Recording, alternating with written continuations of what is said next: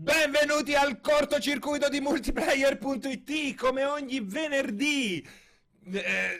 Come potete vedere non sono da solo, anche se potrebbe sembrarlo, perché qua alla mia destra non c'è nessuno e alla mia sinistra un cazzo di nessuno. Mi hanno lasciato da solo, è vero, mi hanno lasciato da solo. Alessio non lo vedo da questa mattina e Pierpaolo c'era, ma poi sul più bello non lo so. Immagino che sia, me lo immagino, che si sia nascosto all'interno di una cabina telefonica, si stia cambiando come un Clark Kent qualsiasi. Comunque, a parte gli scherzi, Pierpaolo sta arrivando, Alessio non lo so, non ci metto la mano sul fuoco, lo spero vivamente perché avere un Alessio accanto è sempre una gran bella cosa, ma fortunatamente questo primo blocco del cortocircuito non mi vede del tutto soletto, ma insieme a me, come potete vedere alle mie spalle, c'è il nostro Brothers in Arms di Lega Nerd, Antonio Moro, che sarà qui con noi per parlare, guardate lì, anche un po' mago, tra gli uccellini e il mare. Allora, tagliamo un po' così i tempi. Sono previsti tre blocchi. Esatto, sono previsti tre blocchi. Il primo incentrato sulla next gen e gli abbonamenti, che praticamente sembrano essere necessari per godere appieno di tutti i servizi che verranno offerti nel prossimo futuro da Sony, Nintendo, Microsoft, Google Stadia e chi più ne ha più ne metta. Poi avremmo dovuto parlare di Cyberpunk 2077, delle riflessioni a mente fredda, come è giusto fare quando un gioco è così importante e così affascinante, e poi infine parleremo di Nintendo, perché nonostante il rigore a porta vuota di Microsoft, nonostante Keanu Reeves e tutti gli effetti speciali della conferenza presentata da Phil Spencer, molti vedono nella semplice presentazione di Nintendo la reale vincitrice di quest'ultima edizione delle tre. Mischiamo un po' le carte in tavola proprio perché per motivi legati all'assenza dei miei due colleghi, e iniziamo con Cyberpunk 2077, che abbiamo avuto modo di vedere io e Antonio, e quindi possiamo parlarne così a briglia sciolta. Antonio, tu dimmi, inizia te e parlami delle tue riflessioni, cosa pensi dell'ultimo gameplay, video di gameplay, chiamiamolo così, di Cyberpunk 2077? Allora, intanto mi sentite perché leggevo nei commenti che non mi si sentiva, però tu prima mi sentivi, quindi dopo io ti sento benissimo. Funzioni. Ok, comunque, siamo ancora abbastanza in alto mare, diciamo, dal punto di vista in generale di quanto ci è stato mostrato, perché fino ad ora abbiamo sempre solamente visto hands-off, nessuno ha ancora giocato a questo gioco. È vero che manca ancora, insomma, abbastanza, non tantissimo, ma abbastanza. Il gioco è stato presentato 6 anni fa, per cui insomma non è che ci hanno lavorato poco, ci hanno lavorato veramente tanto. Dico un po' in alto mare perché a parte quello che in realtà interessa più a me, cioè la storia, l'ambientazione, l'attinenza al mondo di Cyberpunk, tutto quello che ci gira attorno, in particolare quest'anno hanno approfondito molto, ma non tantissimo in realtà, tutta la parte riguardante i netrunner, gli hacker, no, del mondo di Cyberpunk, mentre lo scorso anno era più la demo in soft era più incentrata, diciamo, sullo sparare, su chi sceglierà comunque di fare un personaggio un po' più spara invece che, diciamo, il classico hacker di Cyberpunk. Dicevo, a parte questi aspetti qua di gameplay vero e proprio, diciamo, terra a terra, no? Quindi come si guida l'auto, quanto bene si guida l'auto, come si guidano le moto, si potrà andare in acqua, si potranno guidare magari barche, eccetera. Alcune cose sono state smentite, altre invece continuano a rispondere che ci stanno lavorando, che devono ancora decidere anche su altri aspetti un po' più, diciamo, definiti, di come funzionerà per esempio il cyberspazio, che nella demo di quest'anno si è solamente intravisto, non si è capito bene se lo faranno funzionare un po' come era nel gioco di ruolo, diciamo, cartaceo, che è evidente e risaputo che si stanno ispirando moltissimo a quello. Dovrebbe essere una replica più o meno 1-1 del mondo reale, in cui ci si può muovere esattamente come nel mondo reale, però insomma è tutto quanto un po' con questo effetto che si è intravisto, che hai visto anche tu alla fine della demo di cui sono molto orgoglioso. Ho avuto modo di intervistare a Los Angeles Alvin Liu, che si occupa dell'interfaccia del gioco e di altri aspetti, e mi diceva proprio che sono molto contenti di come è venuto fuori il cyberspazio. Noi l'abbiamo visto per qualche secondo. Qualche secondo, esatto. Come funzionerà esattamente, quanto sarà diciamo divertente da giocare, perché insomma è uno degli aspetti secondo me fondamentali del gioco per chi non vuole proprio giocare semplicemente a Cyberpunk come se fosse un semplice shooter, ma vuole magari come me insomma andare a sfruttare un po' più le caratteristiche peculiari di quel mondo, che sono proprio l'interattività con la rete, il fare il netrun, il poter interagire con tutto. Quando è uscito anni fa Watch Dogs ho pensato subito a Cyberpunk, no? Perché insomma, certo, si fa molto a questo tipo di gameplay. Sarà come in Watch Dogs? Sembra di no, sarà molto diverso in realtà, per cui vediamo come sarà. Insomma, mancano ancora tantissimi dettagli. E poi Antonio, ancora... mancano, tu hai fatto un bel elenco di roba ancora avvolta dalle nebbie del tempo, però qui hanno annunciato una data d'uscita che effettivamente non è poi così lontana. Per questo io anche in un ultimo articolo ho parimente diciamo anticipato un possibile posticipo, come poi di solito avviene, perché poi è avvenuto con The Witcher e avviene di solito con una software house che secondo me CD Projekt usa molto per così creare le proprie strategie, che è Rockstar. Quindi fornire una data d'uscita, creare un buzz, ma poi alla fine non è poi così veritiera e viene tutto posticipato per poi... permettere un altro tipo di comunicazione, di subentrare e poi dare appunto il via al lancio del gioco vero e proprio. Quindi secondo te, ho sentito anche io questi rumors di aprile e poi magari a giugno uscirà, è così anche secondo te? Anche secondo me, perché è proprio un pattern. Io vedo proprio un pattern che continua e si ripete anche con altre software house e altri prodotti che però diciamo puntano alla stessa diciamo fascia di pubblico adulta, ruolistica e non solo. Quindi secondo me potrebbe essere un pattern. Quello che mi dispiace, mio caro Antonio, e questo qua è proprio da nerd, è aver scoperto che il cyberspazio non è come lo volevo io. Io volevo che la categoria del netrunner fosse in esclusiva per chi possedeva un caschetto per la realtà virtuale. Addirittura sarebbe stato veramente hardcore, no? Tu pensa? Tra l'altro hanno già confermato che non supporterà purtroppo la VR. Hanno detto che insomma che forse in futuro faranno un'altra versione, sono le solite risposte standard, però che insomma la prima versione, o comunque Cyberpunk 2077, il primo gioco, sperando che ne facciano anche altri dopo, non supporterà la VR, anche se essendo così in prima persona sembrava perfetto, sì. Perfetto, no? Bisogna vedere lì. No, perché giustamente in realtà non è che basta essere in prima persona, insomma bisogna fare un lavoro molto più approfondito sul supporto della VR in un gioco. Però a quel punto, Antonio, ma sarebbe stato interazione.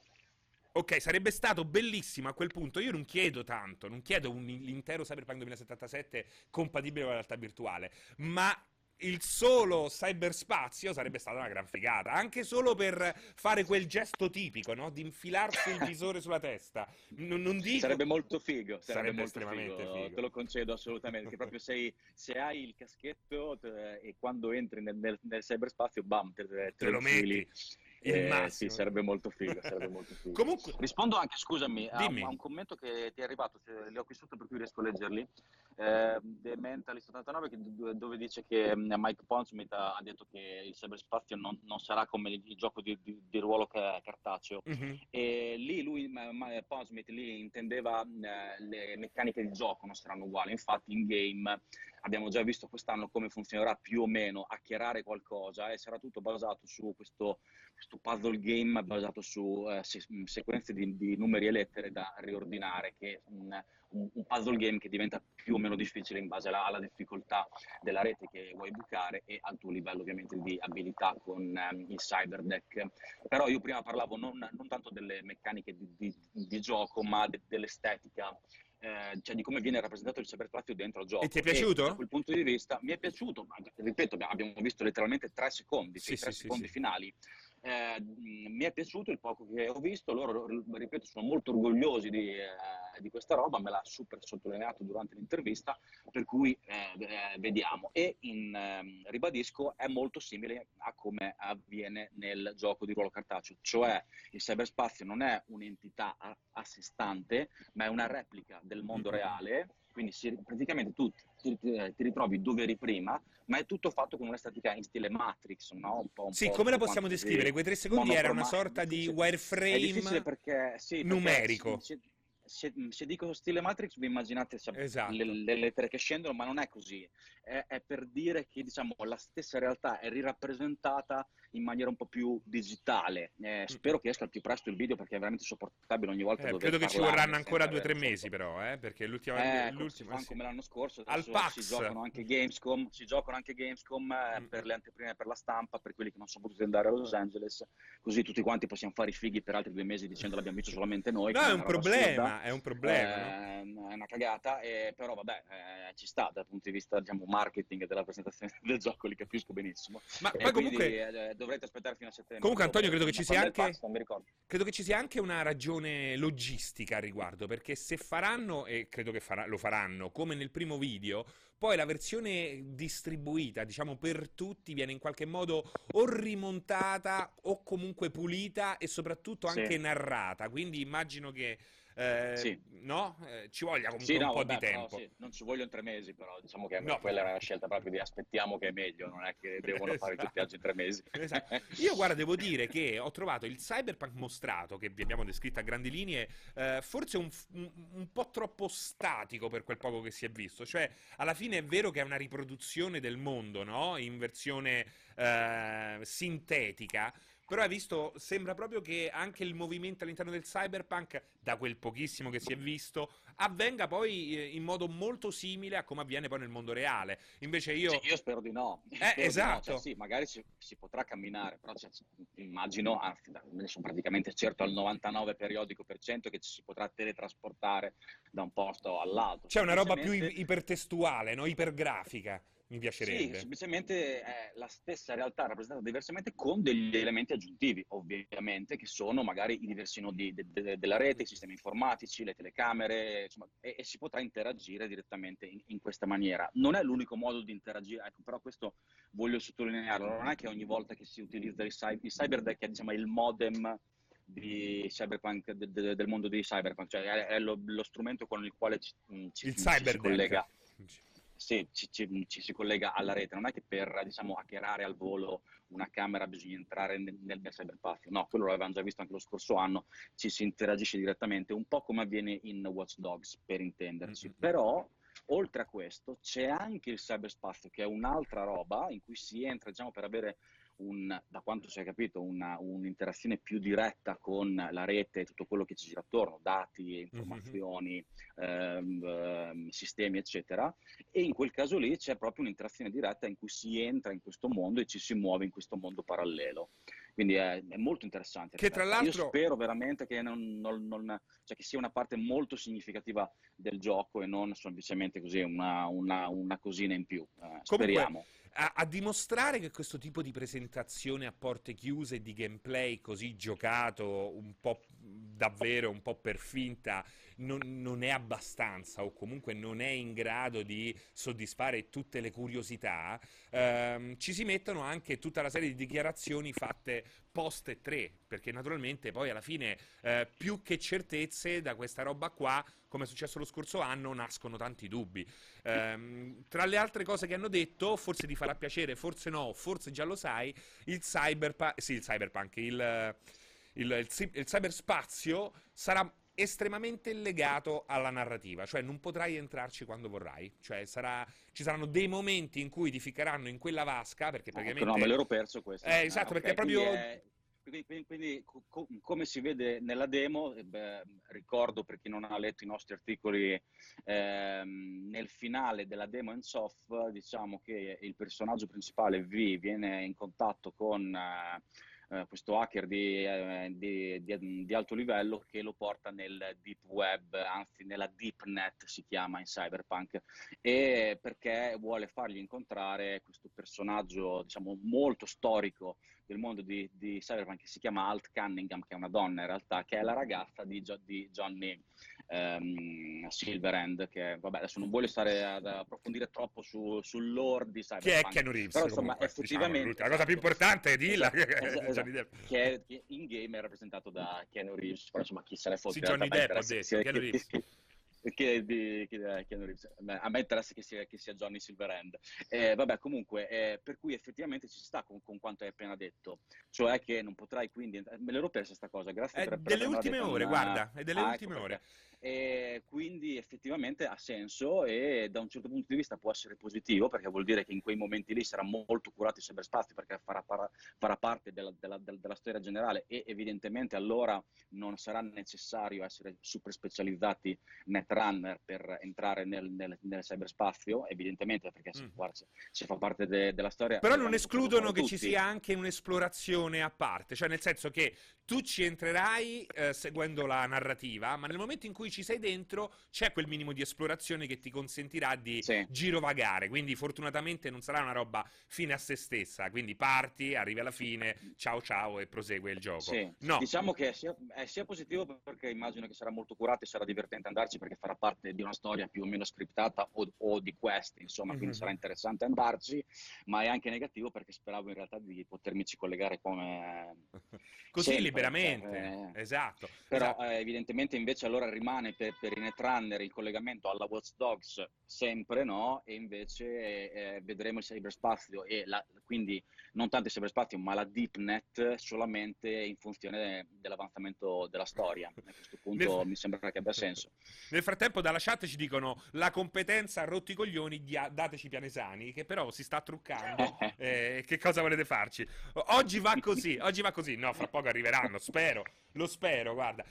C'è una cosa che mi ha colpito molto e che secondo me, da quel che ricordo, perché io ce l'ho i miei bei manuali di Cyberpunk 2020, perché ci ho giocato un bel po', era il mio preferito insieme al richiamo di Cthulhu e poi naturalmente D&D.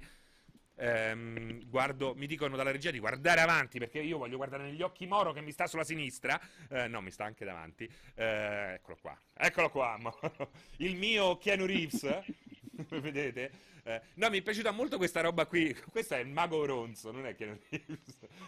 No, mi è piaciuta questa roba qui perché per accedere al cyberspazio ti mettono il personaggio all'interno di una vasca refrigerata. Bravo. Con tutto il ghiaccio. Questo perché il corpo del personaggio funziona come una CPU a quel punto, quindi va raffreddato. Sì.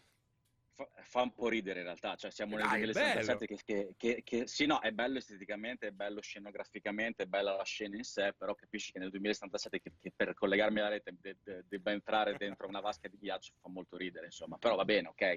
Diciamo che su quell'aspetto lì siamo un po' rimasti al primo Cyberpunk 2020. Bravo, però lo sai che questa è la cosa. 90, no? Cioè, quando ancora si immaginava questo collegamento. Ma bravo Antonio. Così, no? Però posso dire per il corpo. Posso dire che questa è una delle parti più importanti del fascino di questo gioco, perché praticamente il Cyberpunk di 2077, come lo era del 2020 e come lo era di un certo tipo di fantascienza costruito prima dell'avvento del digitale, è una visione del futuro che rimane con i piedi ben piantati nel mondo analogico. È una cosa fighissima, no? È come l'astronave di Alien, non ci stanno touchscreen, tutto è meccanico, tutto è sporco di grasso, e anche qua è, diciamo che nella maggior parte dei casi, escluso il cyberspazio, rimane un futuro estremamente anteriore, ma comunque legato a un mondo analogico. E a me questa roba mi fa impazzire,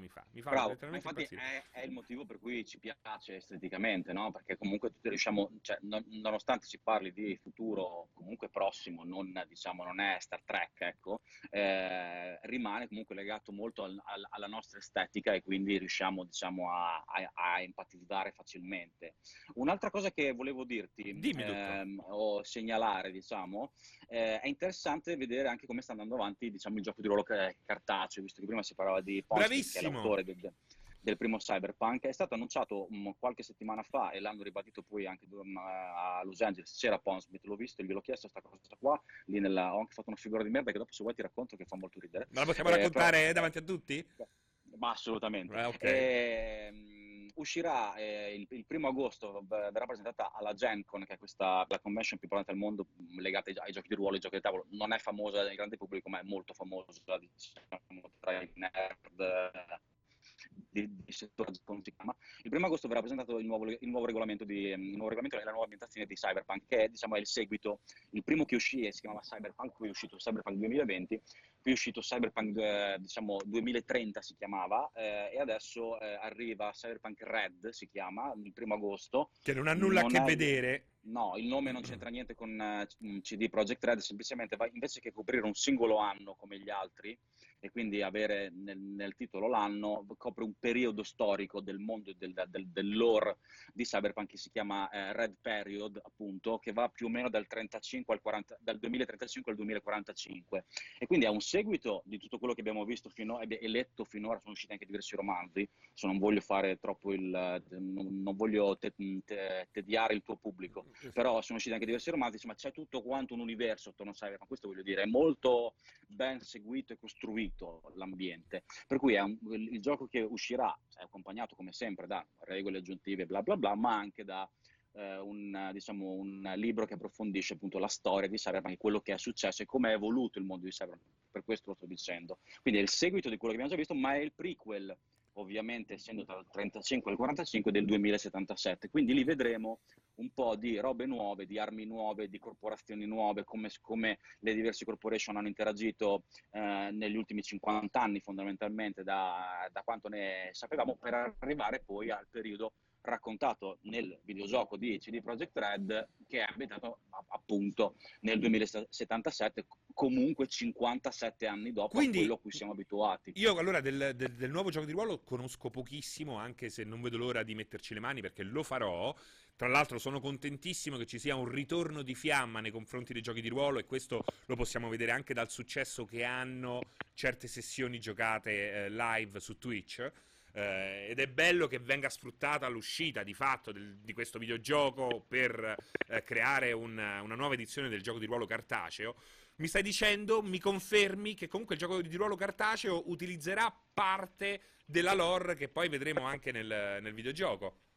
Beh, sì, assolutamente, tutto è ambientato dentro lo stesso universo. Pondsmith gli piace molto dire sta roba qua. Cyberpunk per me è un po' come Star Wars, ogni volta che lei dice mi fa un po' ridere, però ha ragione da un certo punto. Aspetta che ti ho visto, cioè lui ha creato vai. Verso molto. Ci sei? Mi senti? Dicevo che Pondsmith gli piace dire sta roba durante l'intervista, che Cyberpunk è un po' come Star Wars, no? Cioè un universo comunque complesso, presente su diversi media già, che è nato per il gioco di ruolo cartaceo, ma che poi insomma, ci sono anche romanzi, ci sono finalmente arriverà anche un videogame, eccetera eccetera, per cui insomma è tutto molto unificato e ben definito, e anche molto bello, devo dire. Nei commenti mi ricordavano che si chiama Firestorm, l'ultima espansione di cui parlavo, tra l'altro in cui muore Johnny Silverhand alla fine, ma anche qui Pondsmith ha fatto il paraculo, ha già detto in un'intervista che in realtà si muore, ma ho fatto apposta a farlo finire così in sospeso, nessuno controlla il cadavere, magari non è morto, evidentemente non è morto. Però Antonio, per cui effettivamente Silverhand ha un ruolo comunque particolare nel 2077, perché non è in carne ed ossa, questa è un'altra cosa che sappiamo, è una sorta di... sarebbe nato tipo 150 anni prima, 100 anni prima, per cui è impossibile che sia ancora lui, diciamo, in carne e ossa. Si è evidentemente trasferito dentro il cyberspazio, come fece la sua ragazza, appunto, Alt Cunningham, di cui parlavo prima, e com'è possibile fare, non è facile, ma è possibile. Quindi ha trasferito la sua coscienza dentro il cyberspazio e ora comunica con V, il protagonista del videogioco, semplicemente diciamo come spirito guida, no? Cioè lo vede solamente V, gli altri non lo vedono, interagisce con chiaramente gli occhi e le orecchie digitali del protagonista, e compare come ologramma, un po' prendendolo per il culo, un po' guidandolo. Non è ben chiaro qual è esattamente. Molto bello, perché a volte nella demo di un'ora che ci hanno mostrato, a volte compare quasi come Tyler Durden in Fight Club, no? All'inizio. Bravo, sì. Cioè è così, lo trovi è difficile a volte beccarlo nell'immagine, perché sta lì in un angolo, fa un commento tranchant. Bravo, mi viene da dire che lo useranno e lo stanno usando esattamente come ormai è in tutti quanti i giochi single player, cioè come aiuto al personaggio. Fateci caso, c'è sempre, no, un personaggio, un droide, un robottino, qualcosa che ti aiuta se ti blocchi, no? Cioè, in realtà è più un aiuto al gameplay che, diciamo, è al risolvere eventuali problemi di blocco del giocatore. Per cui, come, non so, come in mille altri giochi ci sono diverse robe che ti accompagnano durante l'avventura, che questo volevo dire, e che ti aiutano se non riesci a risolvere, non so, il punto in cui ti sei incastrato. Anche Johnny Silverhand è un po', diciamo, il droide di Star Wars o Ellie di e poi, esatto, base. Antonio, come ci ricorda David Cage di Quantic Dreams, questi ruoli qua stanno diventando molto importanti, anche perché hanno finalmente capito che il singolo personaggio, il singolo punto di vista non basta per far funzionare una bella storia, quindi ci deve essere sempre una visione esterna, no? Quindi che sì, ti aiuta, ti spinge verso la direzione giusta, ma che comunque anche semplicemente una descrizione di pochi secondi riesce a darti quel punto di vista che non avresti con il tuo solo personaggio. È una cosa molto importante, è una cosa che dal punto di vista del game design stanno portando avanti molto e che, in molti, e che io ritengo fondamentale. Però ci sono anche molti dubbi a riguardo su questo Cyberpunk, in parte legati alla data d'uscita, che secondo me, è non sono solo io, è un po' troppo ravvicinata, e poi anche basandoci su quello che poi è stato di fatto mostrato, perché per esempio intanto è bene ricordare una cosa che ho scritto su un articolo che è stato pubblicato in questi giorni proprio su multiplayer.it. Molte delle critiche sono state lanciate contro il sistema di shooting, che comunque sembra basato sulle statistiche piuttosto che sulle abilità, che è una differenza sostanziale, perché un gioco come Doom vinci se tu sei più forte dei nemici. In un gioco di ruolo, e nel caso sembra anche il caso di Cyberpunk 2077, perché abbiamo visto anche una scheda personaggio, vince sia chi è più bravo, sia se sei tu giocatore bravo, sia se le statistiche del personaggio sono all'altezza di quello, no? Che gli viene richiesto. È meglio così. È meglio così, no? È più gioco di ruolo, però spesso questo mix crea uno strano distaccamento tra quello che si fa e quello che poi viene mostrato su schermo. Tipo, no? Sì, però... Vai. In un gioco di ruolo puro come Cyberpunk, ricordiamolo, è esattamente proprio avanzamento del personaggio, raccolta di loot, punti esperienza, cioè le ferite che escono da sopra la testa dei nemici quando gli spari, cioè alla World of Warcraft, veramente. Assolutamente. In un tipo di gioco così, io voglio che se io ho aumentato il mio fucile, sto livellando il mio fucile, ho appena montato una nuova roba, deve fare più danno alla grande, che deve farlo, che poi dopo io sia anche bravo a nascondermi dietro l'angolo e a fare le mosse e il doppio salto alla Doom, sti cazzi. Che poi in un contesto del genere, nel momento, lo spiego ai ragazzi che ci seguono, in un contesto del genere, se tu ti sposti dietro un crate, una cassa, a quel punto non è che il proiettile fisicamente colpisce la cassa e quindi sei salvo. Semplicemente vai ad aggiungere un tiro di dado, una percentuale di possibilità che tu non venga colpito. È per questo che può sembrare un po' off, chiamiamolo così, questa sensazione, perché non è poi facilmente spiegabile, ed è per questo che molti l'hanno trovato un po' particolare, non all'altezza appunto di un action. Ecco, hai ragione te, io sono d'accordo con te, questo tipo di approccio lo preferisco in un gioco del genere, però un gioco del genere ha talmente tanto appeal su un pubblico molto vasto che molti, secondo me, potrebbero rimanere delusi una volta che non trovano quel tipo d'azione. Prima di partire, prima di rispondere, un applauso a Pierpa, che nel frattempo era andato a capinere. No? Cos'è capinere? È un termine desueto di quelli che utilizza il traduttore di Evangelion su Netflix. Ah, non conosco capinere. Prostitutazze, possiamo chiamarlo. Ah, sì, allora confermo assolutamente. Alla grandissima. Guarda lì chi c'è. Ok, mi devo avvicinare più a te. Ciao Anto, come va? Bene, sono qua alle Maldive. Ah, sei bellissimo, ti vedo. Il palazzo dietro di te proprio sprizza Maldive da tutti i pori, proprio. Esatto, l'architettura. È la tipica architettura delle Maldive. Ma non c'era, esatto. Ho visto passare anche... Alessio poi se n'è andato a bere. Dicevamo? Parlavamo di Cyberpunk, abbiamo anticipato Cyberpunk. Bravo, hai fatto benissimo. Vai, dici la tua, abbiamo parlato... Beh, Antonio è galvanizzato, forse anche più di me, che sono stato probabilmente l'unico a essere super galvanizzato, avendo letto... No, perché pure tu sei galvanizzato da Cyberpunk. Sì. E no, io ho detto chiaramente che per me rispetto all'anno scorso, ma io non so quello che vi siete detti, ma per me rispetto alla presentazione dell'anno scorso, ora sono uscito estasiato, visto l'anno scorso ero uscito molto titubante, sì, sono uscito estasiato perché ho visto il gioco. L'anno scorso io avevo visto una cosa interessante, quest'anno mi hanno fatto vedere in presentazione cosa c'è lì dietro, cioè cosa c'è nella navigazione della città, cosa c'è nei dialoghi, cosa c'è nella componente ruolistica, cosa c'è nella componente di evoluzione del personaggio, un po' cosa c'è nelle sparatorie, che sicuramente, ribadirò, è la cosa che a me personalmente ha convinto meno guardandola. Io non mi esprimerò mai in commenti dicendo il feeling delle armi non è adatto, perché finché non prendi in mano il padel, non lo so. Sicuramente lo guardo e non vedo Rage o Doom Eternal, esatto. Questo è indubbio, però finché non prendo in mano, per me può sembrare anche Borderlands guardandolo. Assolutamente, quindi... no, direi più Borderlands. Esatto, per cui aspetto di prendere il pad e dire ok, la moto mi fa un po' cagare come si guida, ok, la sparatoria, le armi non hanno tanta differenza l'una dall'altra, eccetera eccetera. A oggi ti dico, sicuramente su quei due elementi metto il puntino interrogativo.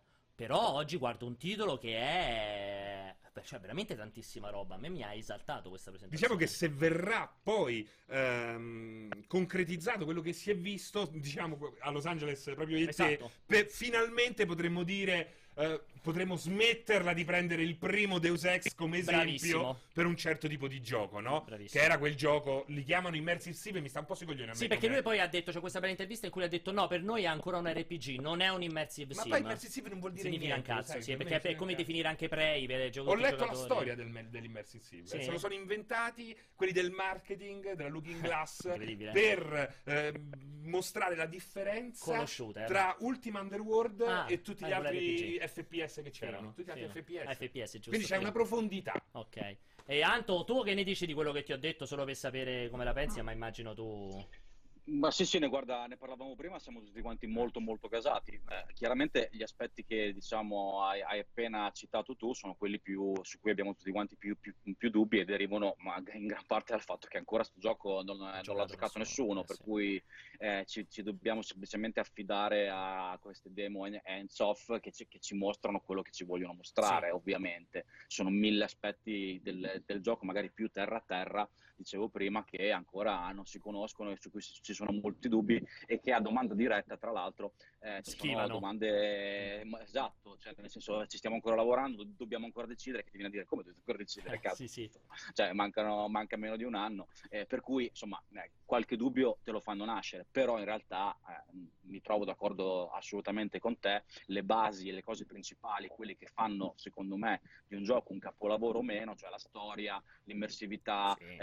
L'attinenza a un lore così definito come quello di Cyberpunk importante, la presenza dei personaggi principali, che dopo quello che già abbiamo letto in passato di questo mondo, eccetera eccetera, c'è tutto quanto, sembra fatto davvero molto molto bene, quindi benissimo, insomma. Poi, il resto si corregge, esatto, magari bravo, esatto. Delle patch, insomma, o magari è meglio di quanto uno si immagina quando va a prendere il pad in mano, tra l'altro, perché... lo sarà, io spero che lo sarà, però insomma non sono preoccupato di quello, sarei stato più preoccupato se avessero fatto solamente vedere queste sessioni di shooting, esatto. Incredibili, e poi magari non c'erano i dialoghi, c'era il dialogo di merda a scelta multipla di Fallout, bravissimo. 2. Tra l'altro, esatto, nominavi tu la parte dei dialoghi di cui non abbiamo ancora parlato, che invece è molto interessante. Bellissima. Perché diciamo, è un'evoluzione molto interessante, sì, perché... sì. Lo ripeto per chi magari non ha letto i nostri articoli, hanno aggiunto insomma diversi aspetti, cioè fondamentalmente man mano che evolvi il tuo personaggio e che lo insomma scegli le diverse strade possibili, si parla di classi fluide, quindi non c'è niente mai di definito, man mano che sblocchi punti esperienza facendo cose, decidi chi diventare, e tutte queste esperienze, sia in parte legate alla tua vita precedente, diciamo alla tua storia, al tuo pregresso, sia invece quelle legate alla tua vita attuale, cioè a come stai vivendo il personaggio, vanno ad aggiungere delle opzioni ai dialoghi testuali, alle risposte possibili da dare. Quindi non so, se sei specializzato nell'uso del cyberdeck, avrai una risposta in più che riguarda quel particolare argomento, o se sei cresciuto in una certa maniera, come magari corporate, esatto, come sì, quello che è, adesso non mi ricordo diversi profili, hai delle scelte in più alle risposte possibili. Questo è molto bello perché dà delle possibilità in più, e tra l'altro hanno confermato che sbloccherà anche dei finali.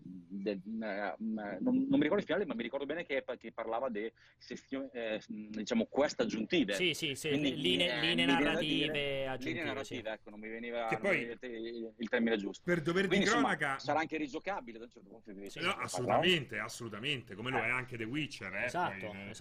Stanno delle quest che è possibile affrontare anche semplicemente giocando a Gwent, per esempio. Sì, no? Non solo, c'è una componente importante di The Witcher che è stato uno dei momenti cardine che ha fatto apprezzare tantissimo il gioco, che è la famosa linea di questa del barone, che modifica sensibilmente il mondo di gioco, certo. Ti perdi delle parti a seconda di come finisce quella linea. E ci vogliono i coglioni per tagliare fuori delle parti con un valore produttivo così. Però voglio, per dovere di cronaca, dire che tutte queste meraviglie in parte l'abbiamo già viste. Questo che hai appena detto te, Antonio, l'abbiamo visto per esempio in System Shock 2, dove all'inizio dovevi persino scegliere la tua carriera universitaria. Assolutamente. No? Però la novità è farle funzionare in un contesto open world, in prima persona, anche quello pure. Contesto open world che però si è visto veramente poco, il funzionamento, la reattività di questo mondo, perché pure le sessioni di guida, che possono piacere o non piacere, sono sempre state mostrate in una sorta di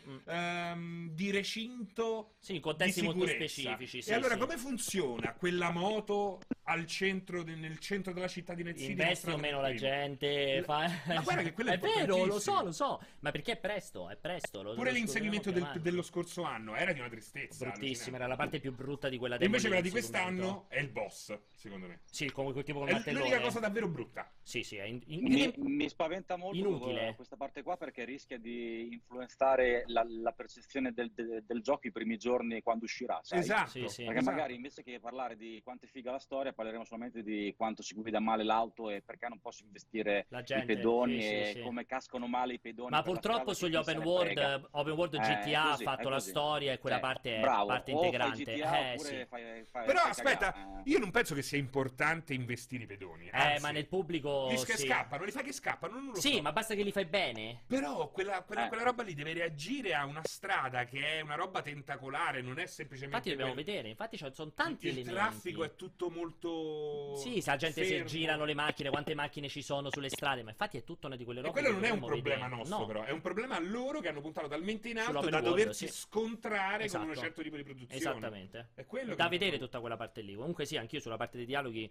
sono assolutamente esaltato. Poi a me è piaciuto tantissimo nei dialoghi questa cosa che hanno fatto, questa doppia cosa che hanno fatto intravedere, ne parlavo tantissimo anche in altre live, cioè un po' il dialogo contestuale, cioè mentre sta avvenendo un dialogo, se ti guardi intorno potresti notare delle cose che stanno avvenendo e che ti aggiungono ulteriori linee di dialogo. Cioè quel momento in cui parla con Placid, che c'è il tizio che lo viene a richiamare dalla stanza, e siccome tu hai visto quel dialogo là, potresti interrompere il dialogo e dirgli: ma vuoi andare a vedere che è successo? E comunque è figo, perché non è il dialogo statico di The Outer World, in cui tu c'hai il dialogo, sai che devi stare fermo e fare il dialogo. No, devi guardarlo, oppure lui che ti prende il braccio e ti parte il quick time event, che puoi ritirare il braccio e modificare la linea narrativa. Cioè è figa sta roba. È il tipo di dialogo che ti aspettavi quando il doppiaggio non era la norma. Esatto. Poi quando è subentrato il doppiaggio hanno dovuto liofilizzare. È molto figo e soprattutto valorizza tantissimo in questo caso la prima persona. Esatto, l'attenzione della prima persona. Mentre siamo abituati a vederlo, queste cose, non so, Red Dead Redemption o comunque altri giochi in terza persona, in cui magari stai parlando con qualcuno e vedi a bordo schermo, fuori campo, che ci sono altri che parlano e senti anche loro. Qui, essendo in prima persona, è ancora più immersivo, perché tu puoi, come dicevi giustamente, proprio girarti verso altri, abbandonare magari il dialogo che stai facendo e andare ad ascoltare. Magari sei dentro a un nightclub, ci sono due ragazzi che parlano di fianco. Hanno fatto diversi esempi, sempre Pondsmith ne ha parlato in diverse interviste di questa cosa. Tra l'altro, che hanno voluto inserire tantissime linee di dialogo aggiuntive, diciamo, esatto, di aggiuntive legate a queste cose completamente casuali, esatto. E tra l'altro facevano vedere che tranne alcune quest, perché tranne una quest specifica appunto della demo, che era questa che parlavi seduto con Placid, in qualsiasi momento durante le quest stai dialogando in piedi, ti giri e te ne vai, cioè non è che sei bloccato lì a vedere la cazzo di quest. Ma ancora peggio, si ferma il tempo, esatto, no? È bellissimo quella roba lì. E poi comunque secondo me come finisce la demo, cioè quel pezzo lì nella vasca di ghiaccio che entri nel cyberspazio, non è bellissima, cioè un immaginario bellissimo, alza il volume della narrativa bellissimo, e del budget, no? Bellissimo. Senti invece Antonio, l'hai seguita un po' la diatriba tra Pondsmith e Rock Paper Shotgun, che hanno fatto quella roba lì, hanno attaccato come... Ti fai preordini? No, non solo, no, hanno attaccato su come è stata mostrata la gang... Quella dei polacchi, dei neri, quelli del di colore, esatto, sì, la presa veramente dei coglioni. E Pondsmith ha detto, io uomo di colore, non dovete stare certo a rompermi il cazzo su come ho rappresentato quelli di colore. No, vabbè, ma lì... stiamo parlando, come al solito, stiamo parlando del nulla cosmico, ultimamente va proprio di moda, di grande moda. Però Pondsmith ha risposto veramente figo. Sì, ma c'ha ragione. Ma come fai? Stai accusando di razzismo un nero? Per cui non so, voglio dire, di cosa stiamo parlando. No. Oltretutto, insomma, quella gang lì, gli Animals, sono sì, cioè hanno un background, esatto, di colore. Creoli, quelli della magia voodoo boys. Ti si sente un po' una chiavica adesso, Antonio, ci stai andando e venendo continuamente. È chiaro che non ci troviamo nel 2077. Esatto, è chiaro che non sta nel 2077. Ecco, adesso ti risentiamo, prima ci andavi e ci venivi continuamente. Stavo dicendo, si chiamano Voodoo Boys, sono creoli, sono di colore, appunto, sono sempre stati, sempre lo saranno, per cui stiamo parlando. Ma di che parliamo? Sì, del nulla. No, io pensavo ti riferissi alla polemica. L'avevo rimosso, Francesco, di tipo sempre mi sembra quella cagata lì, ma l'avevo rimosso. Era bella la risposta. Esatto, mi sembra sempre Rock Paper Shotgun, che il tipo redattore ha detto, tutti quelli che l'hanno preordinato sono dei coglioni e una roba del genere. Allora, che poi va stesa a tutto. Esatto, allora è violento, perché comunque è sempre violento dire sei un coglione. Però di fondo, io l'ho sempre detto, che chi preordina, specie la roba in digitale, un po' coglione lo è. Beh, perché finisce, esatto, perché preordini la roba digitale, cioè puoi preordinarla anche il giorno prima. Cioè non ha quella roba, per me non ha veramente nessun senso. Però è pure vero che quando... cioè certi prodotti, so quelli, se non è Cyberpunk a farti impazzire. Sì, ma infatti adesso so che mi arriverà sicuramente il WhatsApp di Tagliaferri, che per lui la preordinata dice sei un coglione per pava, vaffanculo, muori. Ah, la preordinata? Sì. Prendiamo il culo. Però cioè dico, questa cioè è proprio quella roba, sai che mi fa pensare quando stai in giro, sai quando vai o al cinema, io quando ero ragazzino che me ne andavo al cinema, che c'era il banchetto con le caramelle, che stai lì e dici devo prendere le caramelle, non lo sai perché fanno sempre tutte cagare quelle che compri a peso, però le devi prendere. E il concetto mi ha generato come loro. Esatto, mi ha dato la stessa idea. Mi ha detto cazzo, comunque lo devo preordinare, perché poi anche lì non finiscono. Esatto, cioè, infatti non ha senso, non ha nessun senso, però così va. Ditemi voi se vogliamo continuare con Cyberpunk o... Io direi di fare una chiosa, perché dall'inizio state parlando di Cyberpunk. Esatto. Ok, direi passiamo oltre. Ok, passiamo oltre, facciamo qualche minuto che chiacchieriamo tra di noi, o proviamo a far entrare subito Dario, dai, così voglio passare direttamente a Dario. Allora, Anto, grazie per averci regalato questi 40 minuti, anzi 50 minuti del tuo tempo, che so che eri in vacanza. Oggi Anto gli ho veramente rotto il cazzo in modo pesante, perché gli ho fatto ti va di fare questo? No, sono in vacanza, mi sono preso un giorno con la donna, vai a fanculo, e io ti prego, lo puoi fare dove ti pare, basta qualsiasi cosa, ti scongiuro. Giuro. E quindi grazie Anto, veramente tantissimo. Grazie Antonio. Grazie a voi, ciao ragazzi. Ciao a tutti. Ricordatevi come al solito Antonio Moro, Lega Nerd, quindi qualsiasi vostra voglia di roba nerd, Lega Nerd parla di cinema, di videogiochi, di gadget, di droni, di macchine fotografiche, qualsiasi cosa in un modo molto originale, molto proprietario, quindi io vi consiglio sempre di darci un'occhiata ogni giorno, pubblicano poco, naturalmente non è... Io l'ho presentato come uno dei nostri brothers in arms. È vero, un brothers bravissimo, per cui assolutamente merita sempre di buttarci un occhio, anche perché spesso avete un differente parere sulla stessa roba che magari leggete già su Multiplayer, o su Movie Player, su HD Blog e così via. Allora, possiamo o fare l'argomento iniziale... Ci ritagliamo nei 10 minuti o sentiamo Dario e chiacchieriamo un po' di Nintendo con Dario. Forse è meglio sentire Dario, sì, così esatto. Allora, siamo liberi, liberiamo anche a lui. Esatto, liberiamo anche Dario, che giustamente stava anche sul posto di lavoro. Dario, quindi... che chi è questo esatto, Dario? Esatto, allora ne approfitto per introdurre Dario, mentre dalla regia lo chiamano, una puntata, sicuramente aveva detto pure buon Francesco, molto particolare, perché io mi sono ritrovato un po' a chiacchierare durante le 3, ma anche subito dopo le 3, che alla fine... L'azienda che più ha voluto dimostrare di aver imparato dai suoi errori e soprattutto di essere presente in forze alle 3 di quest'anno è stata indubbiamente Nintendo, che viene fuori da un Nintendo Direct orripilante dell'anno scorso. Penso sia abbastanza univoca il giudizio su quello dell'anno scorso. Si è rimboccata le maniche e ha tirato fuori un momento di presentazione che per moltissimi, credo a ragione, è stato considerato la conferenza migliore di queste tre, sicuramente la più concreta, conferenza tra virgolette. Esatto, infatti la conferenza migliore su queste tre. In più, laddove una Sony si è nascosta e non è neanche apparsa, una Microsoft c'è stata ma non dentro il convention center, perché ha approfittato dei suoi spazi per presentare i suoi giochi, quindi comunque in una situazione separata. Nintendo era lì alle 3 nel convention center, nella West Hall, con bella potente, col suo cazzo di stand gigante strapieno di gente, con la gente che provava il Pokémon, il Link's Awakening, il Luigi's Mansion, cioè comunque con tanta concretezza. Guarda, c'è un articolo molto bello su GameIndustry.biz, penso che sia di Rob Faley, in cui dice che l'assenza e la presenza di tutti questi giganti è solo una questione di ego. L'unica che non si fa questi problemi è Nintendo. No? Sono d'accordo, sono benissimo, è molto una bella indagine, e quindi abbiamo approfittato, visto che è un nostro carissimo amico, nonché anche nostro lettore, che è Dario Cavallone di Nintendo. Eccoti, ti sento, non so se lo possiamo già far vedere. Dario di Nintendo, tu ci sei, ti sentiamo perfetto tra l'altro. E io non so dalla regia perché non li vedo. Ah no, ti vediamo. Ciao Dario, perfettamente. Ciao, piacere di conoscerti. Molto bene, molto bene.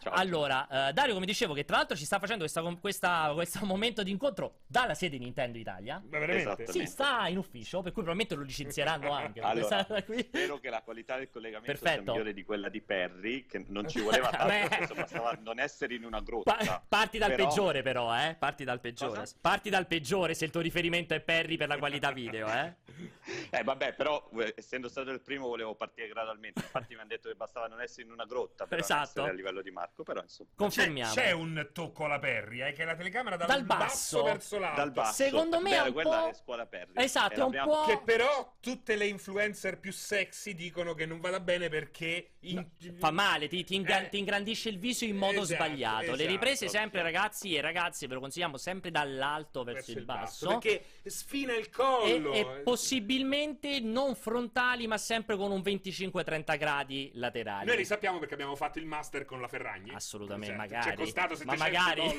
Esatto.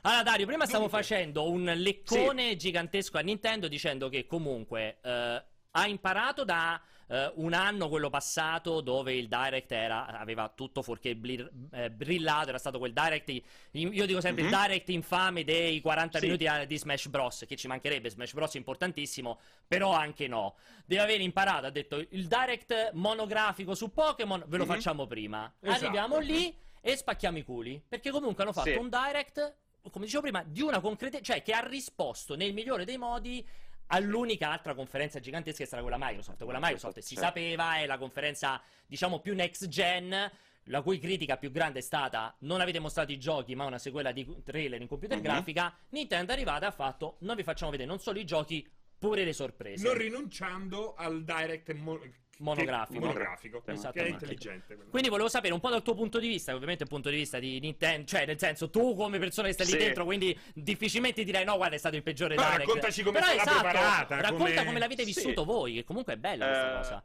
Allora, noi l'abbiamo vissuta ovviamente bene, anche perché avendo guardato la conferenza di Microsoft avevo avvertito un po' che l'umore della stampa e degli utenti fosse stato quello di aver visto tanti annunci prospettici ma poco gameplay, e sostanzialmente siamo stati ben contenti di avere una conferenza che fosse in realtà in una prospettiva abbastanza breve, a parte la bomba finale, che però fosse molto concreta. Però sai, la conferenza dell'anno scorso, che giustamente tu la chiami conferenza infame, non ti nego che anche a noi aveva lasciato un pochino perplessi, a lungo termine comunque poi ha pagato anche dalla prospettiva che vediamo un po' nell'azienda. Smash Bros è stato un titolo che in America ha prodotto un volume veramente incredibile, addirittura superiore a quello di Pokémon, quindi poi anche da noi paradossalmente certe volte le scelte strategiche dell'azienda ci sembrano un po' strane, però quando vai a vedere che importanza aveva quel titolo su un mercato come quello americano, anche come quello giapponese, magari a noi europei, giustamente al 72esimo personaggio, esatto, tra Roy e Chrome. No, io no, perché sono un fan di Smash e quindi ero con tutti i ragazzi di Smash Bros Italia super esaltati a qualsiasi cosa, magari le persone giustamente hanno detto sì, ma anche però magari su altri mercati in realtà quella conferenza ha paradossalmente spaccato, quindi, ma ti dico anche noi internamente l'abbiamo vissuta un po' cercando di prendere le misure, però era anche un segnale, quindi, però tornando alla domanda, quest'anno sicuramente super contenti, c'è tanta carne al fuoco che arriva presto e quindi, esatto, diciamo bene. Esatto, tra l'altro io ne approfitto per raccontare, no, ti interrompo perché so che volevi chiedere qualcosa. No, ah, no, ce l'ho allora, sempre, stavo ragionando. Allora, no, invece voglio raccontare questa cosa, l'avevo raccontata anche in un'altra live, però mi piace raccontare anche quel cortocircuito, che c'è stato questa cosa particolare del Direct di quest'anno, perché è stato il primo anno in cui, per noi, multiplayer, è stato il primo anno in cui Nintendo ci ha permesso di vedere il Direct con parecchie ore d'anticipo, quindi sì, quello che è successo è che Vincenzo e Umberto si sono armati, sono andati, si sono visti il loro Direct, sono tornati... Certo. Esaltati, ma con la bocca ovviamente da pala, perché le novità erano tantissime. C'era il ritardo di Animal Crossing, c'era appunto Luigi's Mansion capolavoro, c'era tantissima roba. Quindi anche quando sono rientrati in casa, qualcosa me l'hanno detto, qualcosa no, si sono messi a lavorare, hanno preparato i pezzi e poi si sono messi la sera a registrare questa sorta di mega commento al Direct, che era un mega commento di persone, diciamo, soddisfatte ma non esaltate, perché dicevano, certo, però che cazzo, cioè bello, Luigi's Mansion capolavoro, gioco della fiera, bla bla, peccato è mancata la bomba, mannaggia, sì, però, e hanno generato, praticamente hanno fatto tutto questo commento di 15 minuti su sto concetto dell'è mancata la bomba. Ok, perfetto, tutto a posto, prepariamo tutto, tutto pronto, montiamo tutto, mandiamo tutto in pubblicazione pronto per la scadenza, certo, di embargo. Parte il Nintendo Direct, finisce con il trailer d'annuncio di Zelda, bellissimo, che non c'era nel Direct che loro avevano visto quello prima, l'avevano tenuto segreto completamente. Quindi Vincenzo è impazzito, è sbiancato, perché poi quel giorno appena finisce il Direct apre la fiera, perché lo fanno il martedì e, certo, appena finisce si va in fiera. Quindi con tutta la gente che era andata in fiera, negli Uber, a piedi, come cazzo facciamo? Dobbiamo rigirare, dobbiamo bloccare quello, cioè è tutto sbagliato, cambia completamente il valore, e quindi si sono ritrovati con Umberto fuori la fiera, cioè, a riregistrare. Io non so se l'hanno infilato all'ultimo, anzi giro la domanda, però se invece è stata proprio una scelta maledetta, no, io vi ringrazio, perché quella è bellissima, perché noi siamo lì smaliziati, sì, pensiamo, sì, di aver già visto tutto, è, no? Vero, è vero. E magari, certo, è difficile anche far trasparire un po' di emozione a volte, quando poi invece arriva sta roba, sì, arriva, sì, sta roba qua, esplode la bomba, bellissimo, il famoso drop, sì, the bomb. Drop the bomb è stato fighissimo, è meraviglioso, perché a quel punto il giornalista impazzisce, diventa fan, sì, sì, e sì, non c'è modo di nasconderlo. È vero. Sì, penso che la sicurezza... Sì. C'è l'influsso di Perry. Comunque... Aspetta. Sicuramente... Aspetta, ecco, adesso ti risentiamo, no? Perché non ti si sentiva più, ho detto c'è stato l'influsso, okay, di Perry, adesso ti risentiamo, vai, benissimo, vai. Mi sentite bene? Sì. Sicuramente, no, può essere stato l'influsso anche di Perry anche su quella, perché una volta aveva tentato di placcare Reggie a un tri di passato, venendo sbattuto fuori dalla sicurezza. Ovviamente. Dice che ha parlato con Reggie, in realtà ha parlato con la security. Sì. E quindi probabilmente c'è anche una vendetta trasversale di Nintendo verso di voi. No, a parte quello, penso il livello di embargo sulla cosa fosse veramente notevole. Neanche noi lo sapevamo, in ufficio abbiamo fatto delle esultanze anche qui a livelli importanti, però vi faccio una domanda io a voi invece, vi ribatto un attimo la situazione. Mi piace. No, quello che un po' stiamo avvertendo noi comunque anche delle linee strategiche, che ormai l'E3 è sempre più una fiera di corta prospettiva a livello di annunci, cioè immagino che anche la direzione nostra di quello del Direct, perché comunque sono scelte fatte dall'alto, siano sempre quelle di utilizzare l'E3 come una cassa di amplificazione su quello che verrà nei prossimi 5-6 mesi. Quindi, a parte, diciamo, questa chicca, questa bomba, quello che percepiamo tanto anche noi, ma magari è una cosa che avete percepito voi, che sicuramente la direzione nostra è quella di utilizzare l'E3 come una cassa di risonanza, sì, per novità concrete, ma quando hai queste vere novità di Duil e di Dazionale, alla fine il vero annuncio importante è stato solo uno, è stato quello di Zelda, sì, che però poi in lunga prospettiva è stato un teaser, poi diciamo il fulcro del Direct è stato quello di dare la carne al fuoco, era nei prossimi mesi, e non so se l'avete vissuta anche voi questa cosa, dico anche per noi, poi comunque la condivisione strategica dobbiamo un po' fare i conti, ovviamente come Nintendo Italia con le scelte dell'azienda, però noi avvertiamo un po' che questa è la direzione in cui vogliamo andare, cioè utilizzare l'E3 come Quello che esce fra poco. Esatto, quello che esce fra poco, e poi piuttosto tenersi questa bomba, però non sarà, immagino, l'unico annuncio importante su nuovo Breath of the Wild, quindi insomma anche per noi è stata una bomba, però secondo me la concentrazione del Direct era alta. Allora, ti rispondo io, poi Franci ti aggiungi. Allora, è una tendenza che secondo me le tre, ma in generale le aziende, hanno iniziato ad avere, che è quella di ridurre il più possibile il tempo tra il reveal e l'uscita effettiva del gioco, con anche dei casi limite, cioè ci sono stati casi proprio di titoli che escono 2 mesi, 3 mesi dopo sono stati annunciati, come il caso di Fallout 76, che è stato annunciato alle 3 dello scorso anno ed è uscito pochissimi mesi dopo. Io credo che sia legato a il mare di merda che si è generato negli ultimi 3-4 anni con i famosi target render, come si dice in gergo, cioè ti faccio vedere l'idea di quello che sarà il gioco, che non è né il trailer in computer grafica che sta lì giusto che fa un po' di scalpore, né il gameplay vero e proprio, ma è l'idea, che non è mentire, che semplicemente il gioco non esiste in quel momento, è il target, cioè io infatti per gli addetti ai lavori lo capisci, perché dici, allora io sto prendendo un gioco che mi dici, più o meno io sto prendendo un gioco che mi dici, guarda, noi puntiamo a fare quella roba lì, poi ovviamente inizi a sviluppare, continui a svilupparlo, ti rendi conto che metti l'intelligenza artificiale, metti le piattaforme che ci sono, eccetera eccetera, comincia a modificare il gioco, allora ti esce il caso Watch Dogs, ma anche il caso The Witcher 3, ci mancherebbe, tantissimi casi di questo tipo, e l'azienda ha detto, sai cosa? Ma anche un po' vaffanculo, siccome ormai le fiere le vedono tutti, perché con gli streaming e tutto, lo vede anche il giocatore che compra il gioco al Media World, se gli passa la condivisione su Facebook, io faccio così, il gioco lo faccio vedere solo quando c'ho quello finale, oppure faccio Bethesda, ti faccio vedere il logo di The Elder Scrolls, che non significa un cazzo, ti faccio il trailer in computer grafica, che purtroppo non significa un cazzo, quindi penso che sia un po' una tendenza, a me dispiace, perché a me è bello quando ti fanno vedere l'idea che stanno portando avanti e che magari vedrai concretizzata fra 2 anni, 3 anni in un altro modo.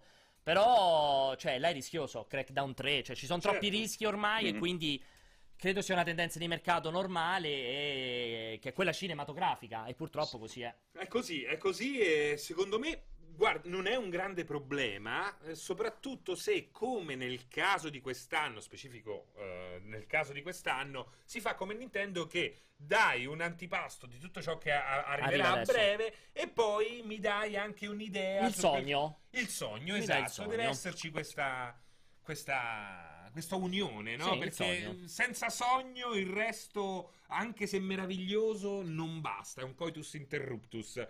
Senza la roba in arrivo, ma solo il sogno, mi diventa, sembra una roba senza direzione, no? La Sony dei tempi andati, così come adesso Xbox un po' quindi troppo. Diciamo che io di massima sono contento, sono soddisfatto del Direct, anch'io tantissimo, cioè, no, il Direct, ma anche della direzione. Sì, in generale, dice mercato. Allora, del Direct io personalmente ho detto l'ho detto senza mezzi termini, la concretezza incredibile di un Direct di, quanto è stato, 40 minuti alla fine, più o meno, che ti fa vedere tantissima roba che giocherai entro la fine dell'anno. Ma comunque, cazzo, ti sgancia, mica un sogno di poco conto, cioè ti sgancia Breath of the Wild 2 e comunque te lo fa vedere già con una parvenza di gioco, perché non è che mai fatto il logo, cioè ho mai detto stiamo sviluppando, iniziare a sognarci sopra, stiamo sviluppando Breath of the Wild 2 e ci sta Onuma che dice in 15 secondi preparatevi alla meraviglia e basta, no, mi hai fatto vedere della roba, un trailer. Comunque, figa, cioè se avessero secondo me, se avesse fatto una roba del genere Bethesda, che ho criticato tantissimo per quei 2 loghi alla fine dell'anno scorso di The Elder Scrolls e Star Atlas, lì come si chiama? Starfield, no, Star Atlas, Starfield. E io, cioè, se loro avessero fatto vedere 30 secondi di gameplay di The Elder Scrolls nuovo, cioè cambiava tutto. Esatto, io mi piegavo. L'astronave di Starfield. Mi fai vedere l'astronave che vola sul pianeta di Star Atlas, Starfield, come cazzo si chiama? Starfield. Ricordati il gatto. E lo so, mi viene Star Atlas, sempre quello di Ubisoft, non so perché, di Starfield, cioè mi sarebbe cambiato completamente lo scenario. E invece il logo, io l'ho criticato, ho detto, cioè ma chi se ne frega del logo, neanche il sottotitolo, neanche ci ha detto la regione, ci ha detto solo The Elder Scrolls 6. Invece bastano anche capire l'art direction che scelta, no? Un dove è ambientato. Però c'è stata un'altra cosa molto interessante, secondo me, che mi ha anche raccontato il nostro Aligico Mandini. Sembra che lui ne abbia parlato anche con altre persone. Molti sono rimasti delusi dall'assenza del gioco Platinum di Bayonetta. No, di quello nuovo. Astral Chain. Esatto, come se... Sì. Come se mancasse fiducia nel mostrare hands-on un gioco così complesso, no? Quindi c'è poca fiducia... c'era, ma non era giocabile. Esatto, esatto, sì. Cioè, come se ci fosse poca fiducia nei confronti del giornalista quando si tratta di giochi con un po' più complessi. Di complessità in più. Tu che ne pensi? Io più che mancanza di fiducia nel giornalista, magari c'è proprio non una mancanza di fiducia, un titolo sicuramente particolare. Estremamente valido, detto che c'è la possibilità di, probabilmente immagino a Gamescom, di provarlo, visto che sarà un'uscita molto ravvicinata, essendo il 30 agosto. Secondo me c'era una volontà di non rischiare che un hands-on di 10-15 minuti in una situazione di fiera potesse non dare la percezione corretta di quel titolo, che è un titolo sicuramente molto particolare, ma anche molto complesso nella fruizione per gli stessi titoli Platinum, nel senso che il rapporto tra gameplay hack and slash e parte investigativa / di dialogo / RPG è un 50-50, quindi magari con una demo di un'ora, di cui 40 minuti sono dialoghi e esplorazione, hai difficoltà ad avere diciamo una fruizione del gioco. E comunque diciamo che poi il gioco esce dopo 2 mesi, se quella diventa la prima o il primo e magari unico contatto del giornalista col gioco, c'è l'impressione di 30 minuti, 20 minuti di dialogo, rischi di, secondo me, portarti a casa un feedback negativo per nulla, quando poi magari hai possibilità di fare un'anteprima, di farglielo provare a Gamescom in una build completa. Quindi conoscendo l'azienda c'è veramente molta attenzione a dare il primo contatto giusto al titolo giusto, quindi mentre le demo di Link's Awakening, Luigi's Mansion, Pokémon erano magari già pensate per quel tipo di fruizione, probabilmente Astral Chain, ma anche lo stesso Fire Emblem hanno un tipo di fruizione così particolare che... Però ecco, magari... per il Fire Emblem, a me sembra che, ecco, sarà molto interessante capire come funzioneranno al botteghino questi 2 giochi. Fire Emblem sicuramente c'ha il nome, quindi Fire Emblem, va quasi da sé.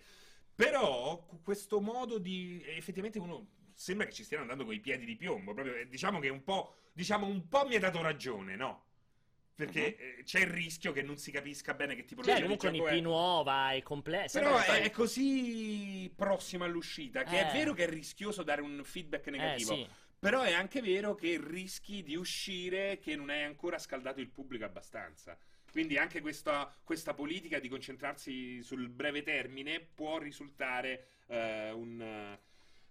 un boomerang, ecco, su è molto complesso, perché secondo me un Astral Chain, poi sicuramente faccio parlare anche Dario, ci mancherebbe, secondo me Astral Chain comunque è un gioco che va incontro a un target molto specifico, cioè non è Luigi's Mansion, non è Smash Bros, non è il gioco di massa che o il system seller per Switch, cioè è un gioco che fa dire al fan possessore di Switch: cazzo, mentre aspetto Bayonetta 3 mi arriva un altro gioco comunque dei Platinum, cioè dal conoscitore che è un po' come i From Software, cioè un po' a priori lo compreresti. Però capisci, Pierpaolo, che questo qua è proprio quello che dicevo io, cioè tutte le redazioni dovrebbero avere una Aligi, e a quel punto Aligi su 10 minuti di combattimento ti tira fuori 5.000 caratteri Posso capire la preoccupazione di Nintendo, che dica, siccome non tutte le redazioni hanno Aligi, se per sbaglio questo lo danno in mano a quello che al secondo prima stava giocando a Luigi's Mansion di fianco, questo non capisce un cazzo e scrive: ma che è sto gioco di merda, non riesco a capire come gioca, è troppo difficile. Quindi vedi che c'è una paura, secondo me questa roba qua. Dario non ce lo potrà mai dire, ma secondo me sì, soprattutto perché... No, vabbè, allora intanto consideriamo magari esperienze che su giochi così sono già successe, non so, vi ricordate il caso di Cuphead? Sì, esatto. Del genere, con giornalista del gaming, se non ricordo male, che vabbè, lì magari con colpa anche sua, però effettivamente aveva provato un titolo molto complesso, era improbabile in fiera. Me lo ricordo da Cuphead, me lo ricordo anch'io che c'era quello showcase di Xbox, la primissima versione che era solo contro i boss, che uscivi da lì e dicevi: ma che cazzo ho giocato, ma che è sta roba, perché cioè bellissimo ma ingiocabile. Ed è un titolo molto più lineare di Fire Emblem, cioè tutto gameplay, è tutto boss, quindi conta contate poi che comunque immagino che l'E3 soprattutto è una fiera in cui è vero che ci sono i giornalisti, c'è Aligi che tra l'altro sarà contentissimo perché gli hai fatto delle sviolinate ma veramente... che abbiamo, quasi ci uccidevamo a Los Angeles sviolinate veramente incredibili da questo punto di vista e, intanto poi non c'è stata, c'è un'invasione di campo e, sono venuti a dirti non puoi dire queste cose. Ci sono anche i giornalisti generalisti, ci sono i giornalisti comunque che scrivono su grandi quotidiani e non sono abituati a qua stanno arrivando ma questa era molto bella questa scena però devo ammettere che era veramente molto bella. C'è la mano di una persona precisa di multiplayer.it in questa cosa che non è qua però diciamo sta rompendo, diciamo, pilotando, non è Aligi, non è Aligi. No, Aleggia. Ormai sentiamo Aligi ovunque, dopo i 4 giorni ad Amsterdam con lui sento. E quindi diciamo che all'E3 veramente c'è persone che prendono un po' di mano magari molto meno di, non di Aligi ma anche di un giornalista del gaming in generale. Sì, sì. E quindi sai, insomma, quando hai, a prescindere dai media locali, anche media giganteschi che sono lì, media americani, che magari il giornalista fa la prova sbagliata e dice guarda ma sto titolo, sto Fire Emblem mi sembra bruttino perché c'è sti combattimenti con la griglia che li facevo io sulla PS1, o vede Astral Chain e dice ok ma dopo 10 minuti di demo dovevo andare, ho fatto solo dialoghi. Secondo me sarebbe un rischio non necessario per dei titoli che su quel target lì comunque tutto sommato godono già della loro bella amplificazione. Sì, esatto. Lì per il successo al botteghino, no, che diceva Francesco, lì il fatto sostanzialmente decisivo poi è la prova, l'enzone effettivo del giornalista, sì, alla recensione. Cioè, secondo me quello che poi guida tanto anche Astral Chain sarà dire la conferma del giornalista. Dice, sì, la Ligi della situazione che me lo prova e mi fa 5.000 pezzi e mi dice ragazzi videogiocatori che lo aspettate, che ne avete sentito parlare, avevate convinti o no, è un titolo incredibile o non è un titolo incredibile. Sì, sì, sì. Anche perché poi se esce l'articolone sul diciamo quotidiano nazionale di turno difficilmente anche positivo mi sposterà queste grandissime copie per Astral Chain, per Fire Emblem. Proprio un altro pubblico, cioè, immagino il lettore della Gazzetta che legge di Astral Chain e lo va a comprare, cioè lo sfido. No, sicuramente sono dei copertoni interessanti, poi da lì a dire mi fa 8 copie in più, oppure magari rischio di dare al giornalista interessato una prova di 20 minuti, mezz'ora di una demo costruita magari difficilmente costruita, perché poi costruire le demo sembra sempre una cosa banale che prende un gioco, lo taglia all'inizio e alla fine, in realtà costruire una demo è una cosa mi hanno detto essere assolutamente molto complicata a livello di sviluppo. Mesi e mesi, deve avere una build già avanzata da un certo punto di vista, sì. Insomma il taglio della demo non è banale, quindi io ti dico sarebbe un rischio non necessario insomma far vedere questo tipo di titolo in una storia del genere. La valutazione è probabilmente è stata questa da questo punto di vista. Comunque Astral Chain sicuramente Aligini è straconvinto, lo proverà, quindi per quanto riguarda Astral Chain torneremo a guardarlo. Quello che è indubbiamente secondo me il gioco, guarda, non secondo me personalmente perché non l'ho potuto provare purtroppo, ma da quello che ho raccolto dai miei colleghi, insomma nel chiacchiericcio, Luigi. E non nascondo che stanotte con Umberto e Vincenzo ero nel mio terrazzino di Viale Etiopia con il rumore di tutte le peggio macchine che passavano come al solito, e ero in collegamento con Umberto e Vincenzo perché stavamo compilando il ballot delle nomination degli award per le tre, quelli ufficiali, perché col fatto che Multiplayer è nella giuria di quelli ufficiali delle tre, e ieri mattina mi sono arrivati tutte le regole per compilarlo, e stanotte ieri con i ragazzi ero lì a Best of the Show, Best Original Game, Best... Diciamo che Luigi's Mansion, ma non ho problemi a dirlo, per ora si votavano quelli che dovevano entrare in nomination, poi tra 3 giorni si voteranno i vincitori. Comunque da noi è uscito che nel Best of the Show, comunque al primo posto tra le nomination, quindi non fra i vincitori, fra le nomination, c'era Luigi's Mansion 3. Beh, anche perché è uno dei più concreti, sì. Ci hai giocato, lo hai visto. E sorprendenti, perché questo è quello che mi ha stupito, cioè nel racconto di Vincenzo e di Umberto che l'avevano provato quel giorno prima quando c'era stato il Direct, è molto più di quanto si potevano immaginare, estremamente di più di quanto si immaginavano, cioè non è il more of the same, punto. E cambia la struttura, o il gioco secondario, esatto, che spesso Luigi's Mansion può apparire così, bravo, è un po' il di serie B, diciamo. Invece è un gioco ormai della Madonna. È una serie che ha una sua identità ben precisa e che finalmente, dopo la prima versione per GameCube, che era una prima uscita, bello, e la seconda secondo me castrata, tristissima, su Handhelds, su 3DS, su 3DS sì. Finalmente ha l'occasione giusta per fare il salto di qualità, andare in Serie A. Esatto, infatti questo ti volevo chiedere, Dario. Allora, tu non so se l'hai provato, non credo.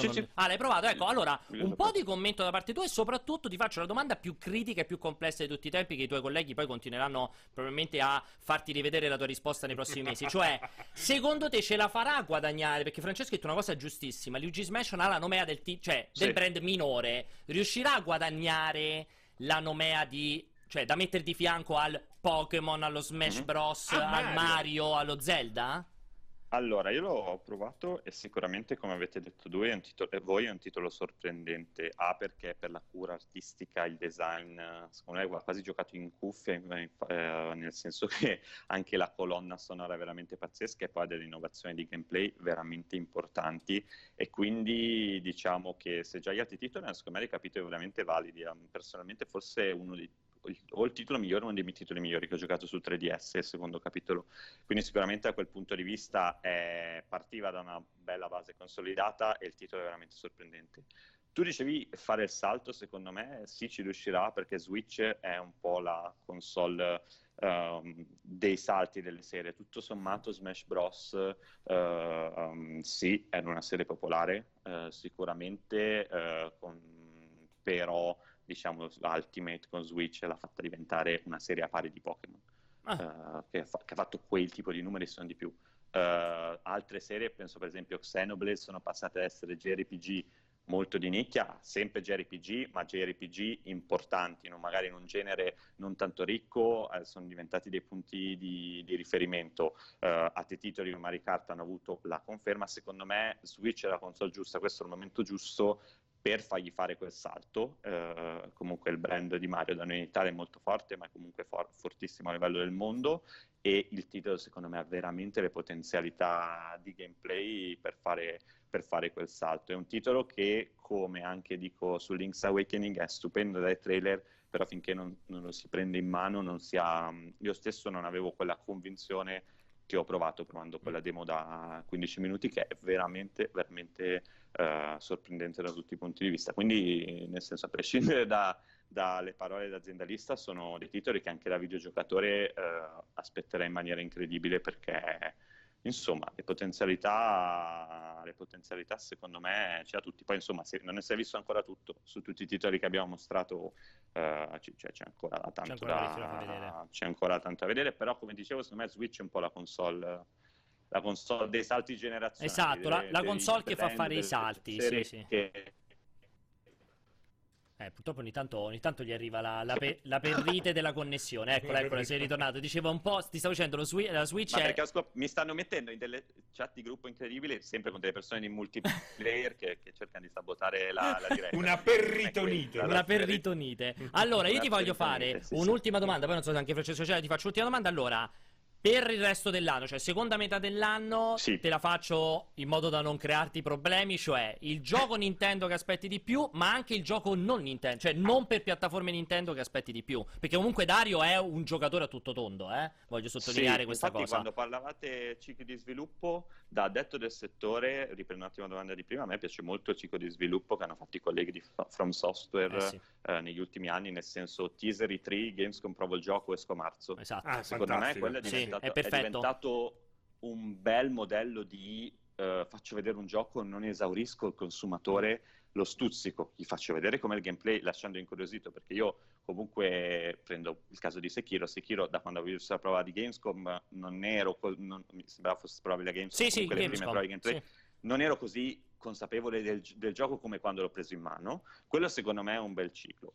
Allora, il gioco che aspetto di più è Pokémon, perché sono un fan storico della saga e perché questo mi sembra che sarà un capitolo veramente sorprendente, perché stiamo cercando di fare un grande lavoro per portare, diciamo, il brand a non andare bene, perché andrà bene, perché Pokémon va sempre bene, ma veramente a esplorare e diventare un titolo di riferimento. Stiamo facendo anche tanto un lavoro sulla parte competitiva / sportiva di Pokémon, tanto che adesso siamo proprio in questo momento un torneo internazionale commentato dai nostri amici di Pokémon Millennium, faccio un po' di pubblicità, seguite le dirette, e quindi Pokémon sicuramente sicuramente per me da videogiocatore. Nintendo, non Nintendo, io sono di quelli con la fotografia di Kojima nel cassetto. Ah, quindi sei un Death Stranding fan.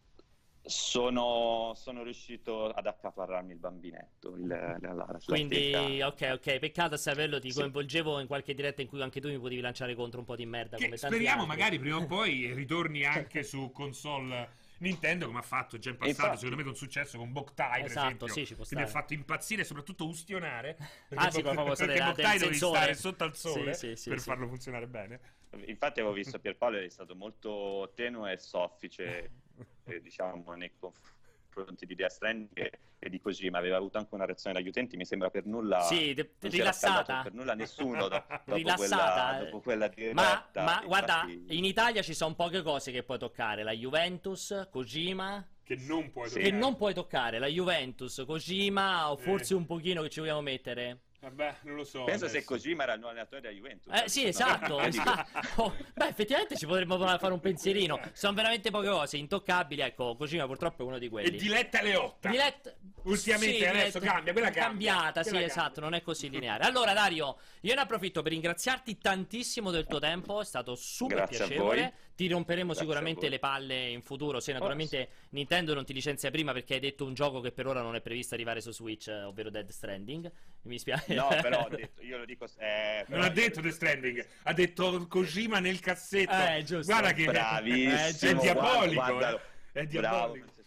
Sono diabolico, e poi comunque Kojima è un attore che ha avuto un grande rapporto con Nintendo. Sì, vero, i suoi giochi sono arrivati sulle console, quindi non sto citando non stai citando io ovviamente qualcuno. Detto ho la foto di Kojima che cassetto a fianco alla versione di Metal Gear Solid 3 per 3DS, non so cosa avete capito male voi, poi siete dei malpensanti, questo vabbè, quindi possiamo chiudere il tuo collegamento dicendo sì. Dario Cavallone, Nintendo conferma Death Stranding su Switch. Comunque adesso mi avete fatto ricordare la faccia che fece Mark Cerny a una mia domanda, che sono partito da Miyamoto parlando del concetto di game over che probabilmente era superato, no? Fu una faccia imperdibile. Avrei voluto avere quella dell'occhiale, esatto, quella delle telecamere negli occhiali, no? Per salvare quei 10 secondi di morte interna, esatto, c'è stato un blocco mentale, si è disconnesso per un momento, aspetta che adesso ritorno, che poi cazzo vuoi, scusa, sto parlando di Miyamoto, di un concetto di game over, no per lui è il videogioco, gli avrei detto qualche cosa problematica. Va bene, grazie Dario, veramente grazie mille a voi, ciao ragazzi. Grazie Dario. Noi ritorniamo, ci facciamo 10 minuti in cui parliamo di abbonamenti? O mandiamo a fanculo tutto? Parliamo di abbonamenti 10 minuti. Mandando però tutti a fanculo. Non è male. Facciamo un'unione, mandiamoci a fanculo andando ad abbonamenti. No, molto velocemente, c'era questo terzo punto che avevo messo per iniziare, poi purtroppo per iniziare non ci sono stato. Serviva un po' per scaldare gli animi, perché comunque alla fine sono tornato a casa dalle 3. Mi sono messo un po' a riflettere con me stesso. E che cosa hai detto? Mi sono detto, ma alla fine una di quelle cose su cui si è parlato tantissimo tra il finire dell'anno scorso e l'inizio di questo, che alla fine alle 3 è stato confermato, poi però pochissimi ne hanno parlato, ovvero il concetto del cerchiamo il Netflix dei videogiochi. Cioè che sto fatto del Netflix dei videogiochi se ne è parlato un botto quando era partito il Game Pass, quello normale per console, e poi con PlayStation Now, e poi con Origin Premier Access, come cazzo si chiama, Xcloud, e poi sono arrivati, adesso è arrivata queste tre dove Xbox, Microsoft ha sottolineato quanto è interessata Xbox. Intanto c'era pure Netflix. Sì, c'era anche Netflix che è stata lì per fare la cosa più brutta che potesse fare, possiamo dire. Però poteva fare mille cose bellissime. Qualsiasi, guarda, poteva persino presentare Stranger Things 3, fa vedere qualcosa. Bandersnatch 2. Qualcosa, esatto, invece ha fatto la cosa più brutta che potesse fare. Però Microsoft ha detto noi al Game Pass ci crediamo tanto, quindi eccolo su PC. Ecco l'Ultimate, che comunque, cioè, per me, io continuerò a sottolineare una roba incredibile. Poi c'è quella gabola che qui in redazione sono 2 o 3 giorni che andiamo avanti su chi riesce a rinnovare l'abbonamento più a lungo possibile, sai, no? Che se c'è quella roba che se tu oggi ti fai il gold. Sì, l'ho visto ieri. Pure io mi sono fatti, sono arrivata a giugno 2022 di Xbox Game Pass Ultimate, che siamo tutti impazziti. Arresteranno tutti. Esatto, allora l'Ultimate è eccezionale. Poi è arrivata Ubisoft che ha detto, ma sai cosa? Ti do Uplay Plus, identico a Electronic Arts, ti abboni, giochi i miei giochi, tutto quanto. Poi c'è Square Enix che ha detto, ci stiamo pensando perché secondo noi l'obiettivo è far giocare tutti i nostri fan a tutta la nostra ludoteca pagando un abbonamento. Cioè alla fine siamo tornati a casa e abbiamo detto: ma quanti cazzo abbonamenti devo fare? Esatto. Però poi, facendo i conti con la calcolatrice, abbiamo notato che seppure volessimo fare tutti gli abbonamenti possibili, costerebbe meno. Costerebbero 50 euro al mese. Sì, sì, che costerebbe... è praticamente un gioco. Sì, normale. Al mese neanche meno. Per alcuni giochi anche meno di un gioco al mese. È pazzesca come cosa. Ma cioè, quello ti voglio chiedere: la rivoluzione è iniziata? Ma ti chiedo questa cosa, Francesco, quelle domande mie inutili. La rivoluzione è iniziata e non ce ne siamo accorti ormai e non si torna più indietro? Oppure è sempre lì un po' sottotono, un po' sottotraccia, perché in realtà ancora non è arrivata la bomba?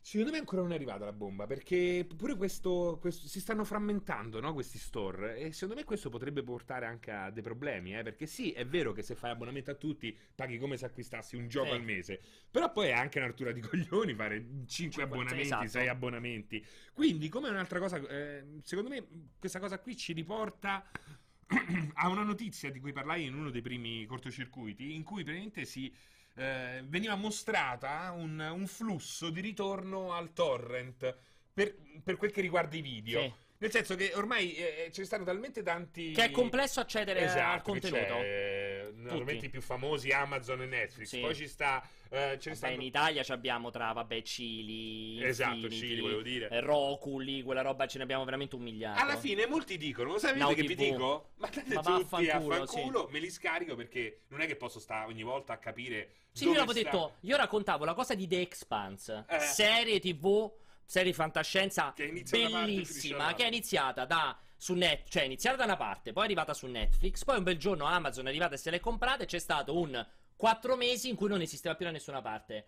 Cioè, io l'ho detto senza problemi, può venire la finanza. Cioè, io me lo sono scaricato, ma perché io lo volevo vedere? Io avrei pagato. Certo. Pagavo Netflix per vederlo, pago Amazon per vederlo, perché mo mi sono riabbonato, perché mo inizia la terza stagione. Però per un periodo non c'era. Cioè, quello è un fallimento importante. Cioè, mi castri la volontà di vedere, di consumare una roba, perché ci sono troppe piattaforme e si gestiscono i contenuti. Cioè, a me mi è creato un problema. Così come, io ribadisco, è ricominciata Handmaidens, i racconti dell'ancella, che è una serie che seguo con una gioia infinita, che è di Hulu in America. Cioè, per vedere in Italia ce l'ha soltanto Team Vision. Ma chi cazzo c'ha Team Vision? Ma non lo vedi a casa tua? Senza chiedere. Esatto, io lo voglio. Cioè, sono disposto a. Cioè, ma Team Vision. Io adoro Team, c'ho la fibra Team, tutto quello che va. Ma se c'è la fibra, non ce l'ho Team Vision, dovrei pagarci quella cosa. Sì, perché poi c'è quella cosa in abbonamento. Non posso pagare la carta di credito un mese e vaffanculo. Lo devo attivare sull'abbonamento. Dai, che palle. Cioè, capito? Ma fammi una roba che io ti do 10 euro. E allora che succede? Lì non ti senti più libero di scegliere. Ti senti ostaggio di chi ha i diritti di volta in volta, perché poi ce li passano di mano. E quindi reagisci in qualche modo, ed è un modo spesso che non va nella direzione di chi poi dà i contenuti, no? Esatto. È un problema.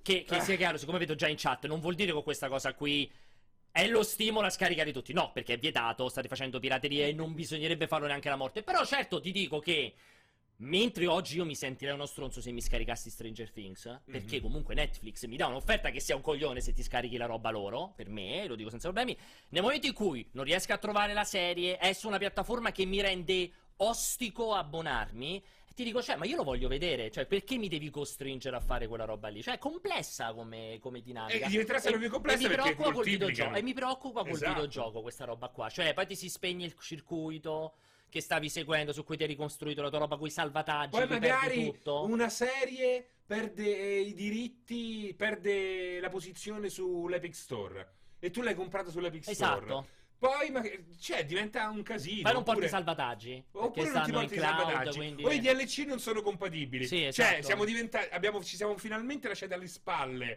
i blocchi territoriali, che era una rottura di balle pazzesca, e probabilmente il rischio è che stiamo andando praticamente incontro a un nuovo tipo di blocco che non è territoriale, quindi di regioni geografiche, ma è territoriale di piattaforma. E questo speriamo che non avvenga, ma secondo me avverrà, e poi ci sarà una soluzione. Esatto, perché per esempio pure Destiny 2, che io ho straelogiato dicendo finalmente con Destiny 2 hanno trovato la quadra, hanno confermato che faranno il cross platform, come fa Blizzard, dove ho il gioco, non conta su che piattaforma l'ho giocato, io ho il mio account e lo posso poi giocare, se mi collego su Xbox ho il mio personaggio che ho sempre, se mi collego su PC ho lo stesso personaggio, cioè ho sempre un personaggio e poi gioco dove, dove preferisco. Però per esempio Destiny 2 è stato fino ad ora su Battle.net, adesso per la rottura con Activision, cioè non ci sta più su Battle.net, finirà su Steam.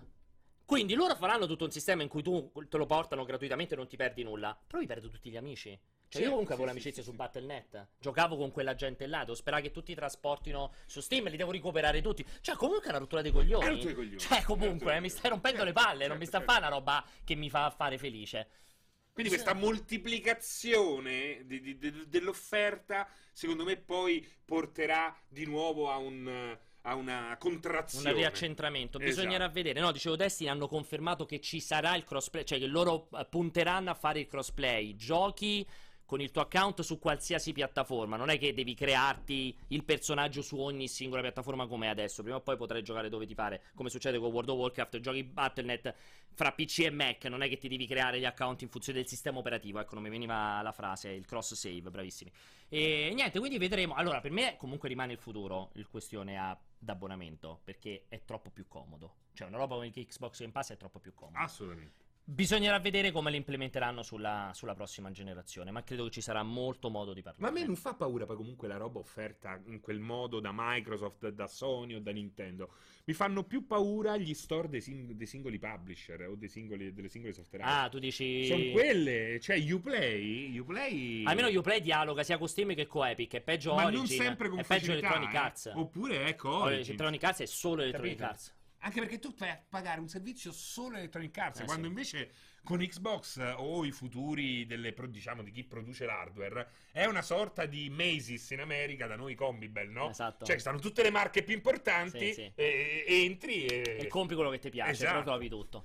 Staremo a vedere. Comunque direi che siamo arrivati belli lunghi. Parleremo più in modo specifico sicuramente di next gen, probabilmente nella prossima puntata recupereremo un po' questo punto e ne discuteremo. Me lo chiedevano, dico un messaggio così a chi mi ha seguito su 16 bit: non ho comprato alla fine Xbox One X perché la grande offertona valeva soltanto se eri nato in 2 giorni nell'anno del dragone e avevi dei giochi. No, era talmente in casino che solo se ti chiamavi con una parola, con una lettera, sì, quelle robe. Quindi ti sei attaccato. Però sono dispiaciutissimo. Vabbè, dai, magari un giorno te la venderò io. Ma quello era il prezzo giusto. Quanto 150 euro. Vabbè, ma madonna, capito, 150 euro è il prezzo giusto. Devono abbassare queste console, devono abbassare il prezzo. Sì, ma 150 per la X? Ma metti una 200, no, metti una 200. Per me è troppo poco. Basta, costano troppo. Vabbè, allora, su questa cosa io ne approfitto per ringraziare tutti voi ragazzi che eravate in chat, moderatori, ovviamente Ale e Jacopo di là in regia, che ci ha partecipato, quindi Dario di Nintendo, ovviamente Antonio Leganerd, Vincenzo che sta a casa ma so che ci pensa sempre con grande ardore, Alessio che è qui di fianco, anche se non ve ne siete accorti, eccolo lì, lo vedete, ciao Alessio.